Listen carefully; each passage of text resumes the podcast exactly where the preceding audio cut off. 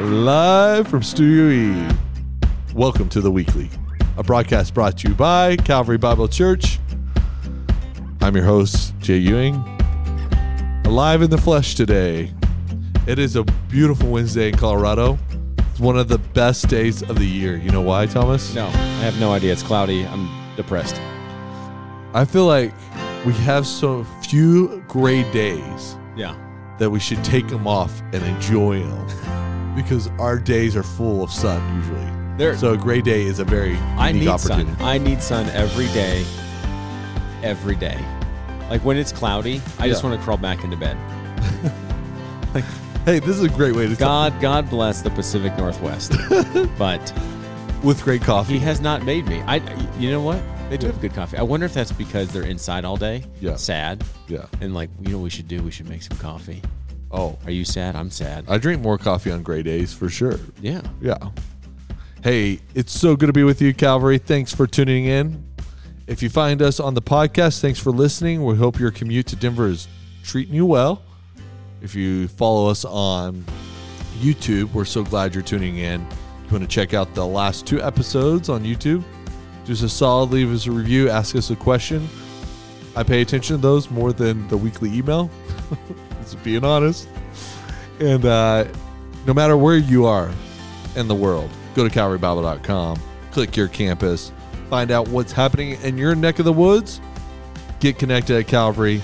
This is a beautiful, beautiful place to be, and we want you to get connected. So go to calvarybible.com. And we have some breaking news today. Thomas and I just discovered we were on TikTok as a Calvary Bible church. If you haven't seen Jay's dance moves on TikTok, you you definitely want to subscribe to the weekly. to the. weekly. But also follow us on TikTok, I guess. The Tickety Talk. You know you're getting do, old. you, do you have TikTok? No, there's no way. Have you ever seen TikTok? Um, on other people's phones. Yeah. Yeah. That's O- about as OPP. Other people's phones. That's an OPP. you know. I'm, this might as well get the white tube socks and the white shoes and call me old. I feel like that's coming back in style though. Like I see a lot of Oh yeah, the young and the hips totally. wearing the Birkenstocks and the socks, man. The jeans of the '90s that I wore through like middle school and high school Yeah. are back Oh yeah. and better than ever. Like these these skinny jean things are like jeans that go down to your ankles. yeah, No. no. No, we need some baggy jeans, boot cut. Mm-hmm.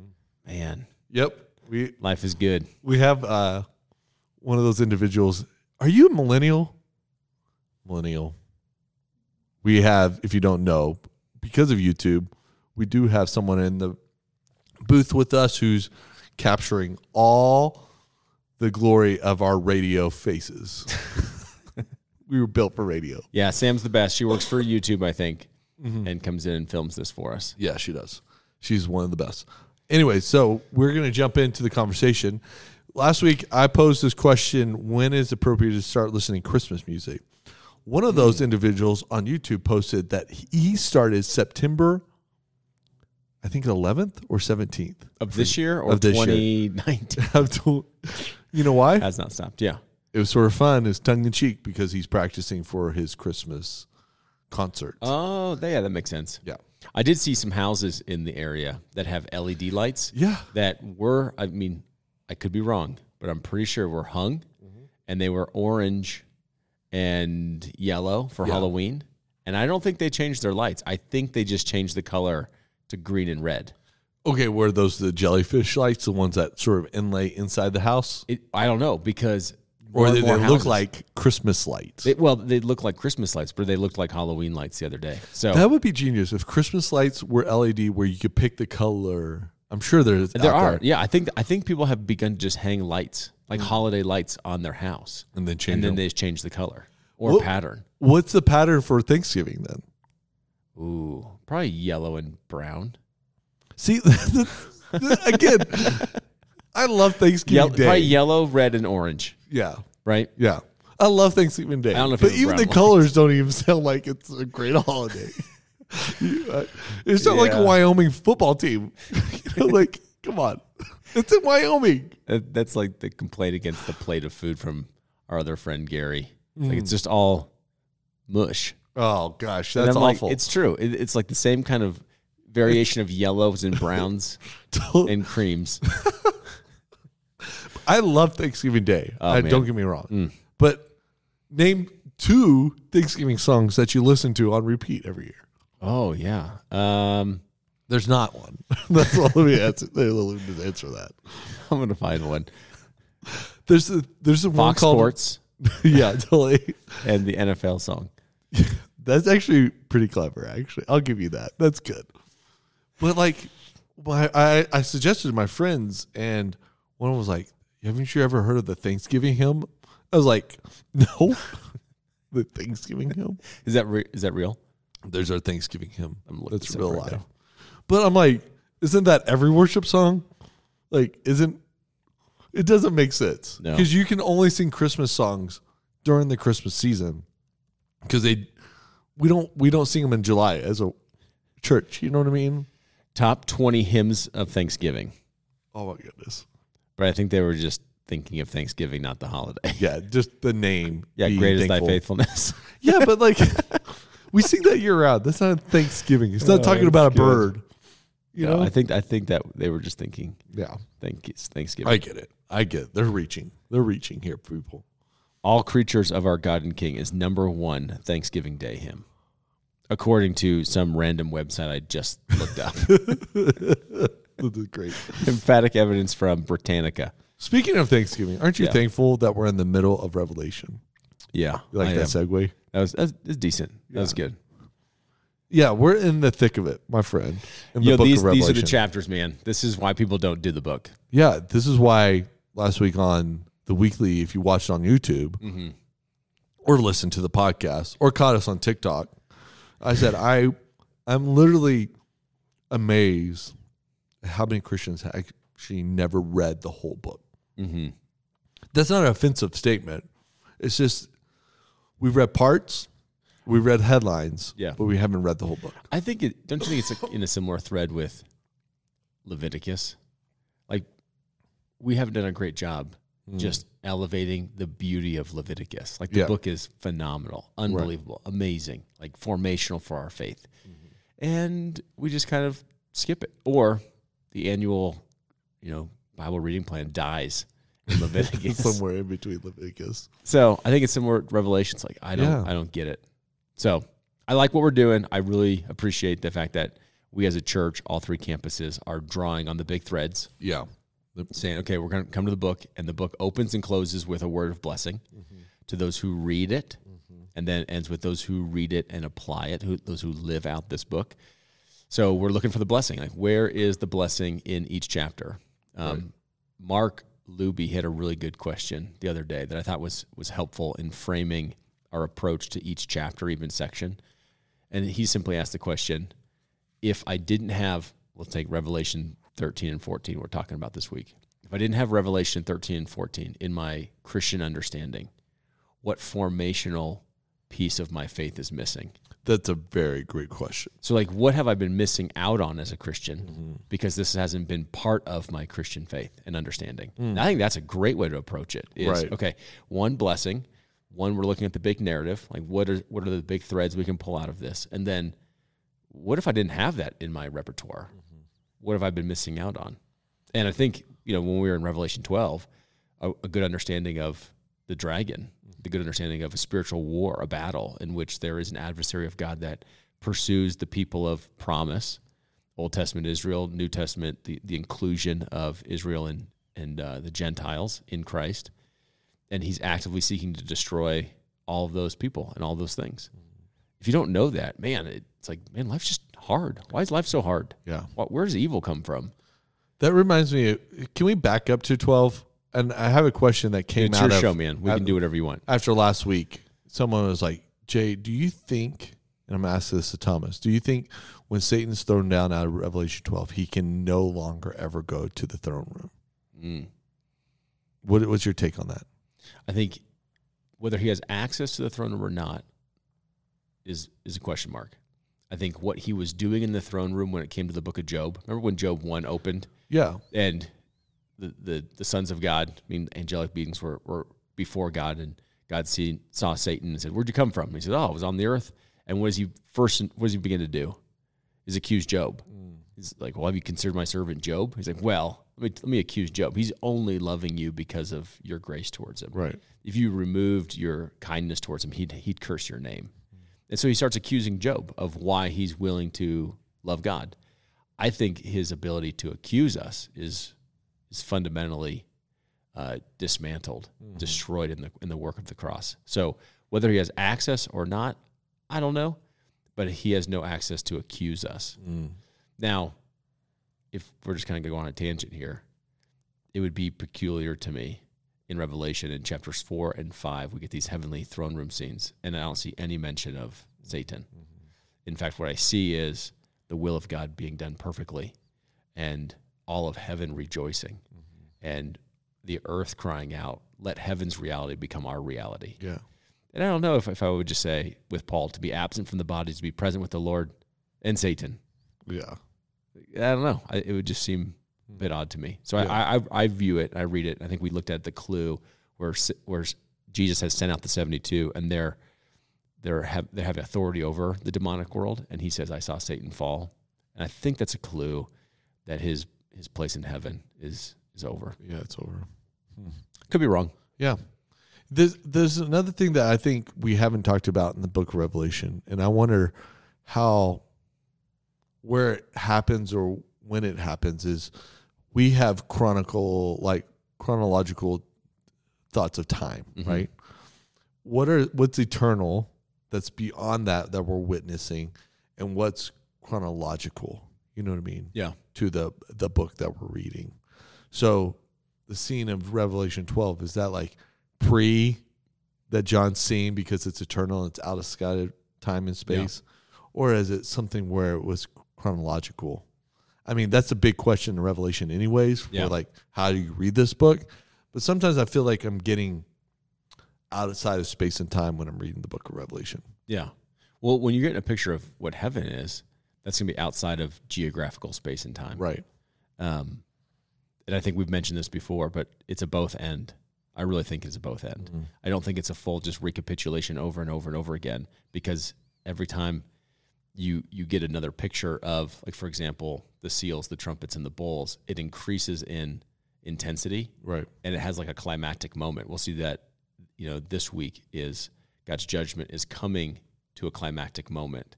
So yeah, there might be hints of a recapitulation, but it's moving in a direction. Mm-hmm. So Revelation one opens with seven physical churches on the planet, and Revelation twenty two ends with the New Jerusalem yeah that had to move through space and time, you know? Yeah. And so we know some things are still future for sure. I still think the best analogy is John's description of what he saw is is as it's being revealed to him and what will happen, the things that will happen after this and after this, but then he's seeing it potentially in a sequential yet recapitulated order. Similar to if I asked you to recount your your viewing of the Broncos game. right It's like there's a first quarter and there's a fourth quarter. The game starts and the game ends. And in between, there's like flashbacks, there's replays, Yeah. there's a halftime show, there's a montage of like the Broncos running out of the tunnel before the third quarter starts. Yeah. You know, and so it's like back and forth during the whole time. right and I've been trying for three weeks racking my brain how to not to make that a sports analogy and I cannot I don't.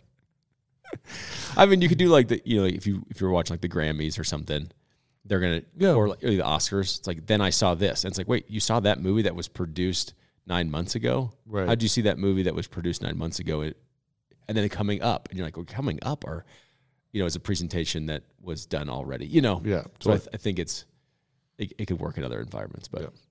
Let's get to where we were this week 13 and 14 of revelation. You know the first thing i have is this sort of when i saw a beast rising out of the sea. The the sea in the bible that's a very uh, pretty important word in the bible because usually the sea in the bible has some implications right? Some Mhm. implications of um, sort of disaster or evil. I'm trying to not use the word chaos, but it, it does. So when we're reading the Bible, when we see like someone's on the sea or that something came out of the sea, we're supposed to think something of the first century of what they thought the ocean was. Yeah. You can think of it as, as cosmic evil Mhm. almost, or you could say chaos or disorder. Genesis 1 1 opens up with the earth was formless and void, right? And the Spirit of God was over the surface of the deep, like over this, these, these waters. Right. And then God is speaking and then starts bringing order and beauty and, and life. You could think of um, Israel passing through the waters, and then the sea comes back together and destroys uh, the Egyptians. You could think of Jesus on the Sea of Galilee, and it's this like unusual storm in which is stirred up, and the disciples are terrified. And then God, then you see Jesus speak against the winds and the waves, Right. and they're obedient. You could think of him casting out demons, and they run into the pig, the swine, and the swine then go destroy themselves in the in the Yeah, ocean, in the water, right? sea, So, for sure, I think it is a, a picture of evil, of chaos, of disorder. You might even just refer to it as the abyss. Hmm. Is this is the abyss? This is a pit in which, in the Jewish mind, is that's evil. Right. And so this beast coming out of that is is a description of the character, the nature of this beast. All right. And now this beast is interesting because the beast seems to get its power or its authority from the The, dra- yeah, the from dragon, Satan, the Satan, yeah. which is super interesting. So Yeah. Satan actually has this monster come out somewhere yeah. in the world. I think the, the question is, you know, you end twelve, and it says, the dragon, that's Satan, mm-hmm. became furious with the woman, that's Israel, and went off to make war with the rest of her offspring. Those are all believers, Jew and Gentile, on those who keep the commandments of God and hold to the testimony of Jesus. The Christians, this is the church. And so, how does he make war on them? That, that's the question. So, 12 ends, and he stood on the sand of the sea. So, he's standing next to the ocean, mm-hmm. the sea, and he's about to put his instrument of antagonist of, of, of antagonizing the, the woman and the uh, and her offspring. And it's this beast. And so what is this beast comes out and it looks just like the beast of daniel. Has all the attributes of the four beasts that daniel saw. This is like the super beast of the summation and culmination of of every system and governance and everything of antichrist. And though the word antichrist is not used here these are the same attributes being blasphemous being lawless that paul talks about man of lawlessness or that john talks about as antichrist Uh, that's super interesting. So there's another phrase that sort of ends this section. It says, "If anyone has ears, let him hear." And I know. immediately that's like gospel language of Well, Jesus. As soon as you read that, yeah, uh, just say all you got was revelation, Right. Right. So whenever you think of interpretation, let the let the Bible interpret itself first and foremost. And so start in the book that you're in. Has that phrase been used somewhere before? So as soon as you hear he or she, they who have an ear to hear, let them hear. What what, what do you immediately think of? well, is it chapter one? Yeah, chap, right in the beginning, chapter two and three with the churches. Oh, two and three. That's where it is. Yeah, Yeah. the churches. That's So- what I thought. He he writes these letters to the churches. At the end of it as well, isn't ch- ch- 22? He says, he has an ear Yeah. they should hear and so it's it's immediately picking up oh this is god's message to his people hmm. And so he's calling his people to turn on their ears and pay attention. And so again i think to your point it's like anyone who has an ear let him hear. And then he he, he says this language if anyone's to be taken captive if anyone's to be slain. So basically if if you are going to be taken to prison from this beast you're going to go to prison. And there are some of you that are going to be put to death which is exactly what he said to I believe it was Smyrna, where he says, you know, I know of your poverty. I, you know, Satan's going to imprison some of you and put to death others, but hold fast to the testimony. He who has an ear, let him hear. So I think again, this is to hearken back to, hey, this is God's message to the believers to bless them and strengthen them, encourage them in their time for endurance. Right, right, right, right. So because it's a, he calls for the endurance and the faith of the saints. It's at the end of the, sort of that little section right there. Yeah, and you see it repeated again. We didn't get to it on Sunday, but if you go to 14, I think it's verse 12. So again, in verse 12, so just in oh, short Oh, yeah. order, There it here is is. a call for the endurance of the saints, those who keep the commandments of God and their faith in Jesus. So faith in Jesus is that's a New Testament believing community, Jew and Gentile. So that's not just simply an Old Testament believing community. They have to have embraced the teachings of Jesus Christ. Yeah. And so both in 13 and 14, in the activities of the beast against your life, here's a call for endurance. It sort of reminds me of the first and second century of the early church, which was some of the bloodiest of martyrdom Mm-hmm. in the the in the history of Christianity up until the 20th century. And so you're like, oh, this makes sense that God is giving them a future reality of what's about to happen. Does that make sense? Yeah, I think you're right. When you think of Roman emperors, they're, they're beastly. Mm-hmm.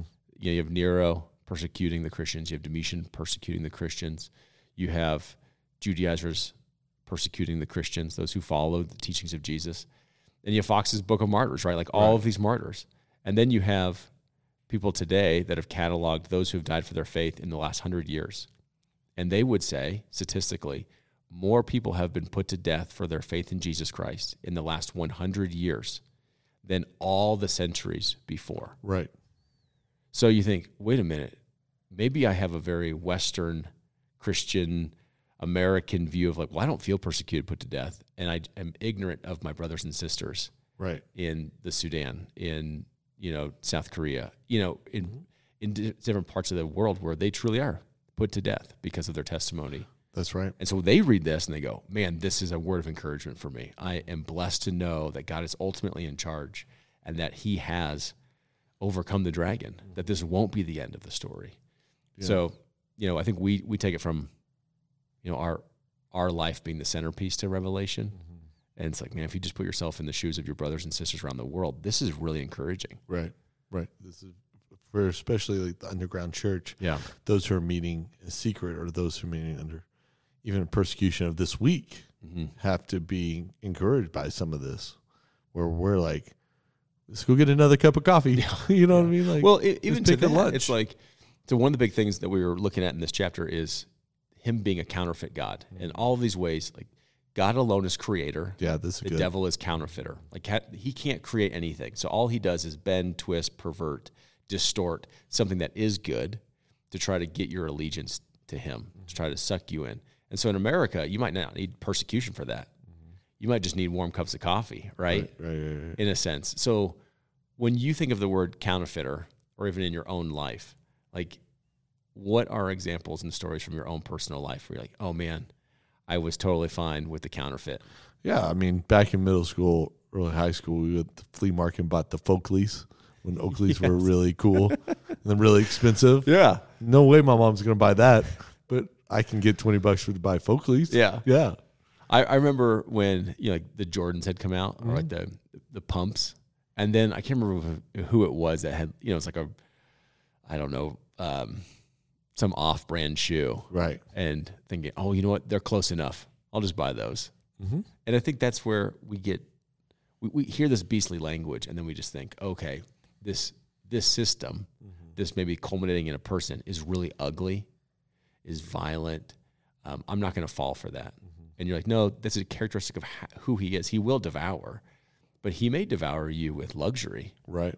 He may he be he's totally content devouring you and distracting you from Jesus with comforts. Right. Right. Totally. C.S. Lewis writes about this in The Weight of Glory, how we so settle for making mud pies and just the reality of what God is already doing and how we get Yeah. distracted by these little things. Yeah. So you talk about these counterfeit things. There's like six of them or seven of them. I counted six. Go ahead. I figured that just kind of worked with six six Yeah, yeah, yeah. Totally. So why not? makes makes really good preaching. so you know, you talk about the counterfeit Trinity, the counterfeit authority and throne, the counterfeit resurrection, counterfeit signs and wonders, counterfeit marks of mm-hmm. something, and then the final one was, turn the page here. Counterfeit worship, and Yeah. you really slowed down on counterfeit worship. But what was out of those counterfeits? What was the most striking one to you? What is the one that you're like, oh man, this is very strange and interesting, or very formative? Well, I think it goes to identify this beast as Antichrist. So I know people have used the word counterfeit trinity. I used it the other day, and then Zach was, I think, uh, kind to say, "Hey, let's let's reserve that word for God alone." Right. So I actually changed it to like a triunity or Oh yeah, Godhead. sorry. you know, I used no, Trinity. you're fine. I I've used it forever too. That I think a lot of commentators do too. And I thought, ah, maybe we should keep it reserved for what is true, um, Yeah, don't God. muddle it. Yeah, please. But I think in all of it is everything is is looking for allegiance away from Jesus. So when we talk about antichrist, we looked at three passages in First John that talk about the spirit of antichrist that's already present, that is coming. And anti can mean an opposition, right? So that's that's blatant persecution against the things of Christ. It, it's also pseudo, mm-hmm. is hey, I'm Christ. Like I mean, Jesus says many false Christs are going to come, Right. and, and don't believe them. And what would a false Christ do? Well, a false Christ would want to say, like, I, I can be your savior. I, I'm your your helper. I'm the one that you can ultimately trust. Let me be the Lord of your life. Um, and I think that's a, that's a way to paint this beast as is more true of who he is in the sense of pseudo. I'll stand in place of if I can if I can get your allegiance that I would be the Lord, Master, Director of your life Right. trust me, or in opposition, like I will, I will persecute you, so you'll deny Christ, you know. But I think the, the ultimate one is just it leads to worship, and we've talked about this a lot. Is what do you as a human being worship? Like what's worthy? He wants you to see him as worthy, and for most of the world, they they look at him and say he's worthy. Like look how he's victorious. He's conquered the saints. Like he was given authority to do that Yeah. which you know we read it and go, okay, God's still in charge. Like even this beast was given the authority by God, permitted to do this. Um, but he's going to look very, very successful. This these world systems and governments, like Rome of the first century, looks very successful. Why would we not want to be part of that? Right. Like, look how wealthy we are. Look how luxurious we can be. Look how good our life is. Look at our military presence. I want to align myself with those things. Right. We like winners. Yeah, and he everything about the beast looks like a winner. And so this idea of well, uh, when it's time to accept Jesus, I'll accept Jesus. Like I'm not going to accept the beast. You're like it doesn't work that way. And so ultimately, it's leading to worship. It's a counterfeit worship. Is give me your allegiance. Right. And the mark is just part of that. I one thing we didn't talk about on Sunday with the mark is there's a there's an economic cost to it. And it says you know you can't buy or sell. Yeah. I think it goes back to the letters with the churches too. I know your poverty. And some of these churches that were impoverished were in really wealthy areas. Mm. And so commentators ask, well, what what caused their poverty if it wasn't economic disparities, right? There Right. wasn't the lack of goods, services, trade, jobs. It's probably because they wouldn't pay allegiance to Caesar. Mm-hmm. And because they weren't wouldn't pay allegiance to Caesar, they were kind of cut out of business deals. Yeah. And so part of the the commerce of the day of Rome was, hey, well, let's let's burn a pinch of incense and say Caesar is Lord, and then we can talk about some business. Mm-hmm. And Christians are like, well, I can't do that. Well, then we're not going to talk about business. Right. And so, well, because I won't mark my allegiance to Rome, it puts me at an economic disadvantage. And so I'm impoverished. And I think it I think that's a better description of what it means to take this mark mm-hmm. is I've given myself over to the allegiance of whatever system government's person that allows me to be in commerce. Mm. Or no, my allegiance to Jesus limits these business deals. And there's a lot of Christians today be like, okay, that's listen, I'm not asking you to be a Christian here. This is just your civil duty, right? Like just separate your religion from your politics or whatever. And I think for the Christian in the first century is, yeah, we can't do that. I'm, I'm one person. You can't divide my soul that way. And I, my allegiance lies with Jesus. And so I can't pledge my allegiance here to Caesar. That's interesting. Because the, I mean, I was just reading recently about J.I. Packer's biography, right? And um, his love for Puritan theology was part of that. He- loved Puritan theology because they wouldn't divide their like sacred world with their secular world. Yeah. It was just one world to them. And so it cost them, especially across the pond before they came over to the United States. Speaking of Thanksgiving and pilgrims, the Puritans was it cost them their allegiance to Christ, cost them and were persecuted, and that's why they came Yeah. over to the states Which I think just is, to establish a place where they didn't have to. yeah, That's super interesting. it is. And then, you know, this whole idea of like dividing ourselves out as though like this is my civic duty, this is my religious duty. No, to be to be wholeheartedly for Christ is my whole life. who I am as a father, as a husband, as an employee, um, how I operate in my community is as a Christian. You Right. can't divide that. And you know, it's, I'm not asking anyone else to divide that. I'm not asking people to check their faith system and go into politics, even if they're not a Christian. I just assume you're one person and you're going to lead out of your theology, out of your worldview. And then we all get to determine do I want that kind of person to be in authority over me? Hmm. But I think for the Christian, there are real costs to living in quote unquote exile, as Peter talks about. We, we are exiles of this world. Our citizenship is in heaven with full allegiance to Jesus will have implications. Mm-hmm. And I, I have to have a, an honest conversation with myself to say, if I don't feel any of those implications, am I fully living out the allegiance to Jesus Christ? You know? Yeah. Like if if worshiping the beast causes these problems against Christians or worshiping Christ causes these problems in my real world and I don't feel any of those problems, I don't feel any of those tensions, that that should lead me to ask some questions. I think I'm going to leave it there for this week. I think that's a great place to leave it because, you know, the reality of reading Revelation is like part maybe it's maybe it's like Laodicea. Part of what Revelation calls you either hot or cold. Yeah. You're not lukewarm. And so often our lives are just lukewarm. I think we've talked about before. That's probably our greatest danger in the area where we live. It's an influential area.